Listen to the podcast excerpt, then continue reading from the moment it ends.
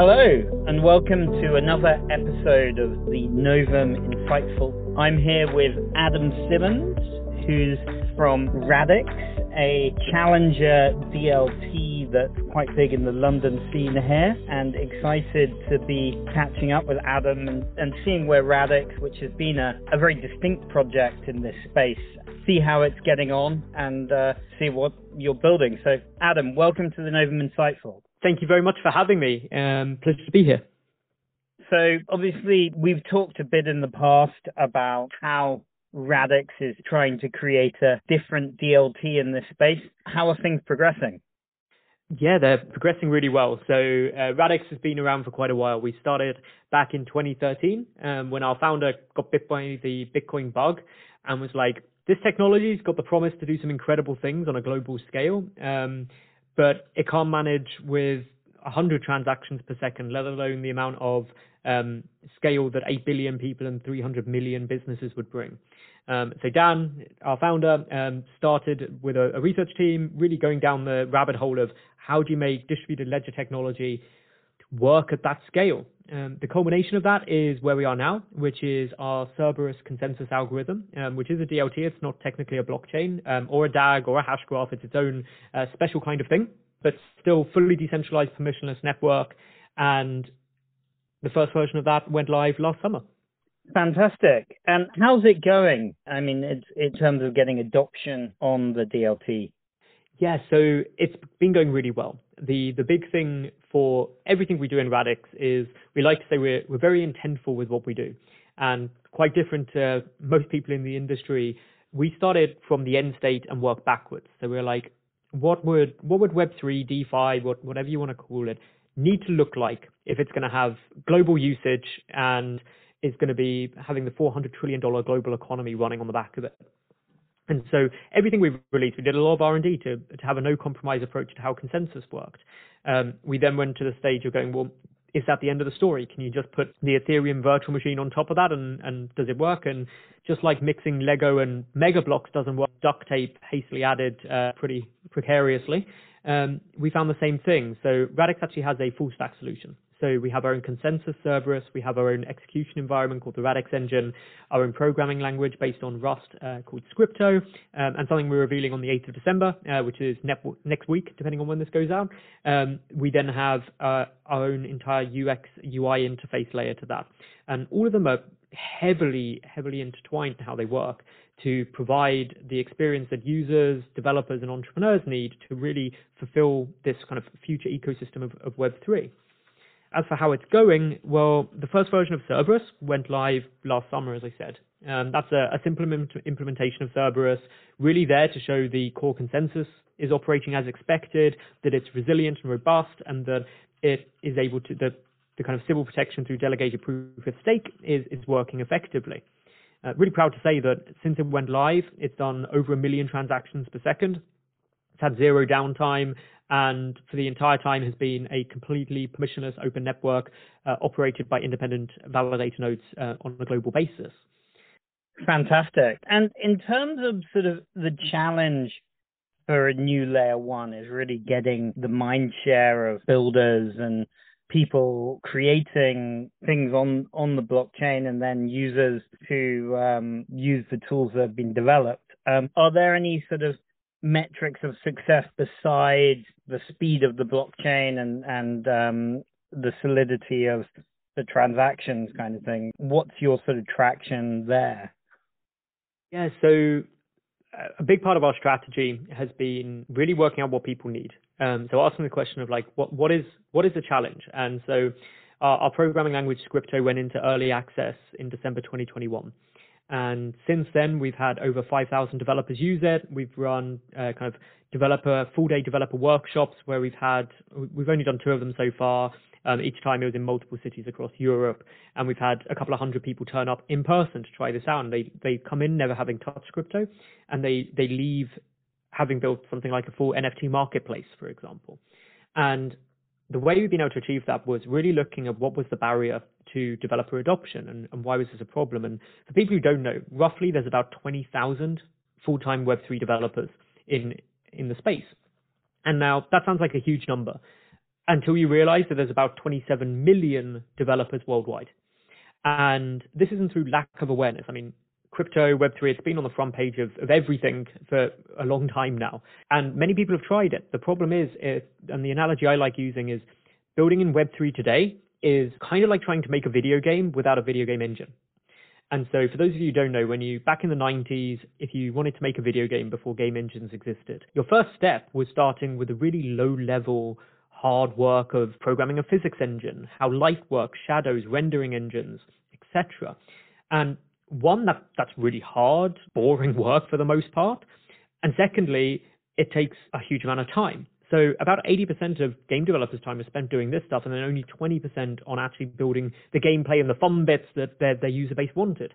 And in video games, as we all know, what happened was some companies looked at this and were like, all of these games need these physics engines, rendering engines, etc. What if we made a game engine? And things like Unity and Unreal came out and revolutionized the space. It gave developers the tools to create these highly adaptable frameworks and systems to build these games. And suddenly games got bigger, more users came in. And literally in a very short space of time, video games as an industry became bigger than music, TV, and cinema combined. And a big part of that was thanks to engines. And game engines aren't restrictive. This is the thing. Some people misunderstand this analogy and think it's like a website builder and you just drag and drop blocks. Now, while game engines do have different assets you can import from other people have made, which is great for collaboration and building on top of what other people have already got, but they're still highly adaptable. Most people's games will probably be on a planet, for example, so gravity will be there. But a game engine doesn't say that if your game's based in space, that you have to have gravity. You can just go into the settings and turn it to zero and then do everything else you'd still want. And that is exactly what Radix has done with Scripto and the Radix engine. And some of these things that have enabled this sound, in hindsight, really, really simple. So an example of that is assets as a native function of the language. And so what that means is that assets behave, or digital assets behave as physical objects. So as a developer, it becomes very intuitive and very secure to build DeFi and Web3 applications. Yeah, no, fantastic, fantastic. So, I mean, it's always a challenge, I think, in terms of the switching. And I think we've seen a number of Ethereum and EVM competitors emerge. And I guess lately, the rise and decline, I'd say, of Solana has been one of the sort of more dramatic ones. I wouldn't want you to be commenting on a competitor, but it sort of strikes me in my mind that there's always been these very hot new layer ones, and EOS back in the day was similar. And what we see is there's still a huge switching cost that people in Web3 are quite reluctant to move off the EVM world and Solidity, to a lesser extent Bitcoin, just because there's just not that much development around Bitcoin. How do you think Radix is going to carve out obviously you've designed as a DLT for the future, but how do you get that traction and how do you get people building out with you? Yeah, so really, really good question. And it's one of the hard bits, and it definitely has trade-offs. So when you look at the approach Radix has taken, it's been a very intentful way we've developed things. So just in this, taking a full stack approach, for example, gives you lots of benefits. We get to build a system that's highly integrated and offers benefits to users, developers, and entrepreneurs across the entire stack. Obviously, that downside is you can't go and copy paste Solidity code or an Ethereum smart contract over onto Radix. Now, that is a problem. And I'd actually say that one of the ways we are going about having success in that is slightly rebutting the premise of your question of how do we carve out our space in that. And I'd say that's the wrong piece. There's 20,000 developers in Web3 right now, out of 27 million developers worldwide. We're not really that concerned. If someone is a production-grade Solidity developer today, fantastic. I mean, for a start, they're probably making huge sums of money. They're also probably not sleeping too well at night, worried about hacks and exploits and countless audits. I mean, about $6 billion of hacks, smart contract hacks, have happened in total. Great for them. Like, they're doing a fantastic job working on really hard problems, and they're probably some of the most intelligent coders probably in the world. They should keep doing that. The Radix approach is going, well, what if we made it the time to talent for being able to build production-grade dApps shorter?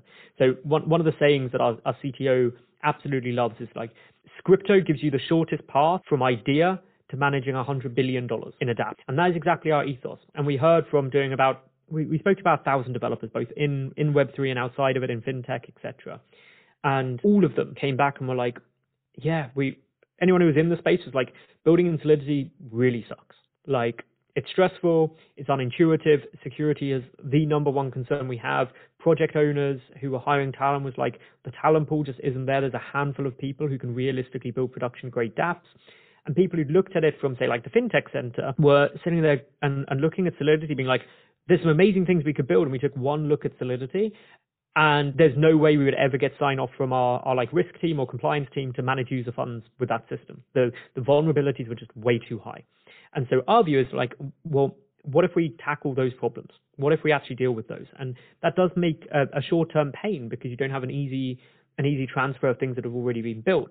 But what we found is, using the example of something like Uniswap, a decentralized exchange, is that if you ask someone who's not a Solidity developer to describe how Uniswap works, conceptually it's really simple. Like, the user has a wallet that has token A in it.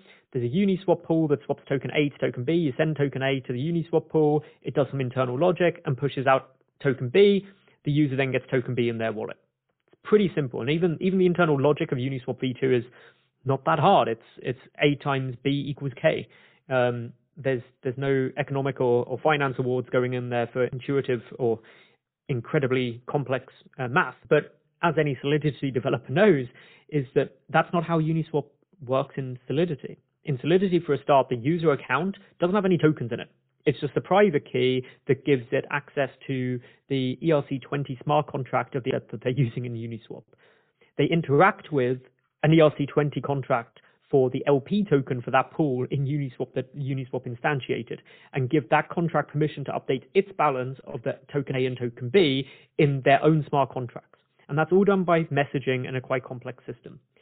Not very many users know that when you go into Uniswap and click approve, for example, for it to spend your USDC or use your USDC, that most of the time you're giving it a blanket permission to update that balance, which is fine if Uniswap is a good actor, which seems to be, and if the UI has no bugs or mistakes or anything like that, and there's no exploits, sure. But that permission gives that smart contract the ability to set your USDC balance to whatever it wants to. Most users don't understand that, and Radix and the Radix engine, Scripto, through having assets as a native function, just simplify that approach so it actually becomes just as intuitive as the conceptual understanding. There are user vaults that are in your wallet controlled by the user that has token A and has token B. The Uniswap smart contract has its own token A and token B vault, which has some internal logic for trading those. But in that scenario, if you send token C into that, it just won't accept it. The Uniswap or the DEX developer doesn't have to say, if you receive token C, send it back. That's handled as a guardrail by the Radix engine and the network as a whole, that it's just like, I don't know what token C is. The transaction is invalid. And that is a completely different ethos to Solidity and the EVM environment. And one of the best examples I can give of that is, I'm sure everyone listening who spent any time in crypto will have heard of someone who has sent a token to the smart contract address that it came from. So like, oh, I send USDC to the USDC smart contract. How do I get it back? And everyone just sighs and goes, sorry, you've lost that forever. I mean, one, that's a terrible user experience. Absolutely appalling. Our friends, our families, and our colleagues aren't going to accept that sort of thing where your money can just fall through the world into a black hole never to be recovered.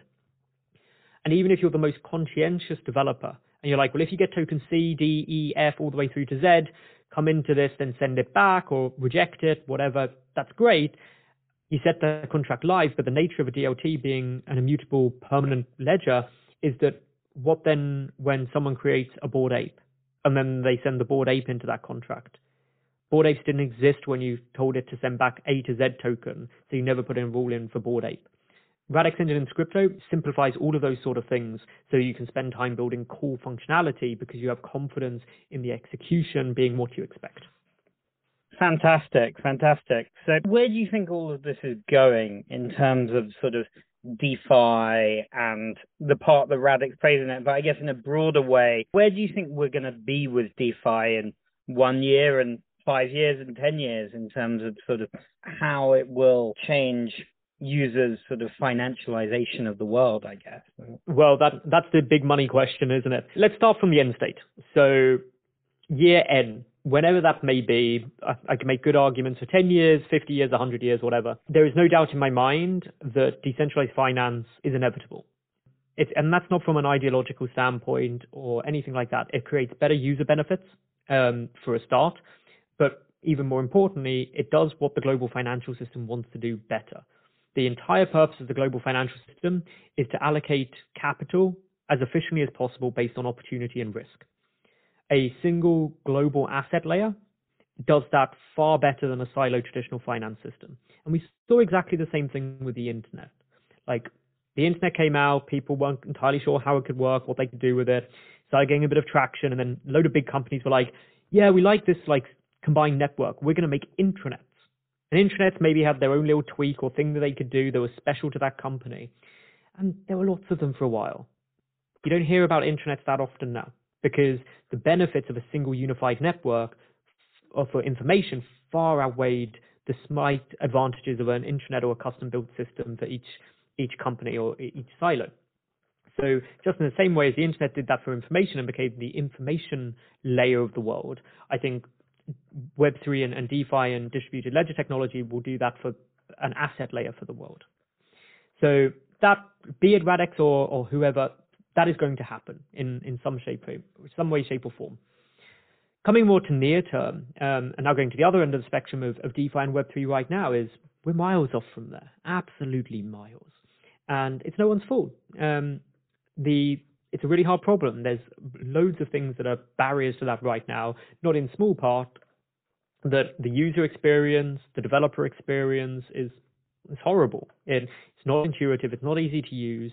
Yes, there's some of us who are already in this space, but we're innovators. Like, at its peak, DeFi was $200 billion of total value locked.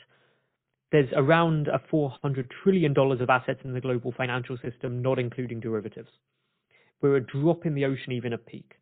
And when you accept that, you're like, okay, well, what's going to need to change to get this here? And what our view at Radix is basically everything. You need to have a user experience that isn't just suitable for people like ourselves who are willing to cut up a 28-word seed phrase into 3 different bits, store it in 3 locations, carved out of metal, so if the building burns down, we don't lose our entire net worth, have hardware wallet backups, whatever else. Secondly, and that experience has to be workable for our friends, for our families, for our colleagues, for our grandparents. Right now, I don't think there's anyone who would try and get their nan to understand how MetaMask works. And that's not even covering things like blind signing. Then at the developer experience, we've got to get more people involved in developing. And this is something we've seen countless times. Look at when web development became far more accessible. Look at all the incredible websites that were created, the abundance of information, how people, when things like social media came out, YouTube, wherever you're listening to this podcast, became accessible.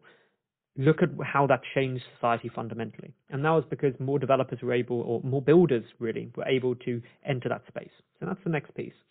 And then finally, both of those two things, if you've got a great user experience and a great builder experience, you're going to get a lot of users. And at which point the system has to scale. Like, there's a big reason why innovations in the internet came from developing faster connection speeds and whatever else, because until you had a way to connect consistently and be able to handle that data, it wasn't usable. Now, the really, really hard part, and why I think Radix is well positioned to deal with this, other than just taking a full stack approach to tackle all of those problems, is that unlike the internet, where you can upgrade bits of infrastructure of different types, you have new challenges, but different challenges of like last mile connections and stuff like that. DLTs, as we're seeing with things like Ethereum, for example, is whatever you build and set live is perpetual. It's going to keep existing. And so if you want to upgrade it, it's kind of like trying to change, being halfway across the Atlantic Ocean in a plane and going, hey, I think we should have designed that wing better. Let's replace it mid-flight. It's a monumental challenge. Whereas if you're able to build the right foundations from the start and roll out knowing what you need to build for the end state, you're in a much stronger position to do that. And of course, the cliched example of this is something like Google. Google was the 16th search engine. They didn't have the first mover advantage. They got the right product market fit. Things like the iPhone. The iPhone wasn't the first touchscreen portable device. I think Palm Pilot or Dell or someone had that. It wasn't the first mobile phone. It wasn't the first music player that was mobile. It combined a whole bunch of things that made it desirable to end users. Tesla's another good example with electric cars. First movers are not necessarily in the best place, they're innovators. And a big thing that you say we may not want to talk about competitors, but personally I don't mind talking about competitors because I have a huge amount of respect for them. They've done incredible innovative things and they're incredibly intelligent people working on incredibly hard problems. Our view is they're just working on the wrong problems. And just in the same way as the Wright brothers revolutionized flight and propelled humanity to a whole new golden era that was only dreamt about before then, we don't fly from London to New York on a plane that looks like something the Wright brothers built, because it required a lot of other things to all fall in place. Jet engines, pressurized cabins, etc., etc. And that rollout's going to take time. So someone in that time frame between now and year N, where DeFi is one, there's going to be a lot of innovation, and it's going to happen suddenly. And I will never forget one of my defining moments in life, as little as it sounds, was I remember when it came on the news that it was the 10-year anniversary of the iPhone. And I sat there having grown up with seeing like iPhones come out, still being amazed the first time I saw one, the funny little app where you could pretend to drink a beer, and going, that must have been more than 10 years ago. But also it can't have been 10 years because it seemed so recent and such a new thing. But also everybody had a smartphone. Like 10 years later, if you met someone who didn't have a smartphone, it'd be really unusual. And that happened ever so quickly. And the same happened with the internet, with Netflix, anything else like that. Technology innovation is on an exponential curve, and so is technology adoption. Well, 100%. And some great closing remarks. I think we could go on and on in terms of discussing many of these topics, Adam, and you've got a very good way of articulating it. But I think a fantastic discussion anyway, and I think we'll look to find out more of how Radix develops in another episode, I'm sure. That would be great. And if I could shamelessly do one quick little plug, I'm not sure when this is going out, but if it's before December 8th, on December 8th, Radix is doing a very large event unveiling kind of the last piece of our stack called RadFi. So if you just go to radixdlt.com, you'll see all the details there for RadFi. And if it's after December 8th, just Google RadFi. Fantastic. Well, I'm sure plenty of people will be looking at that, and great to catch up, Adam. Thank you so much for having me. It's been a pleasure.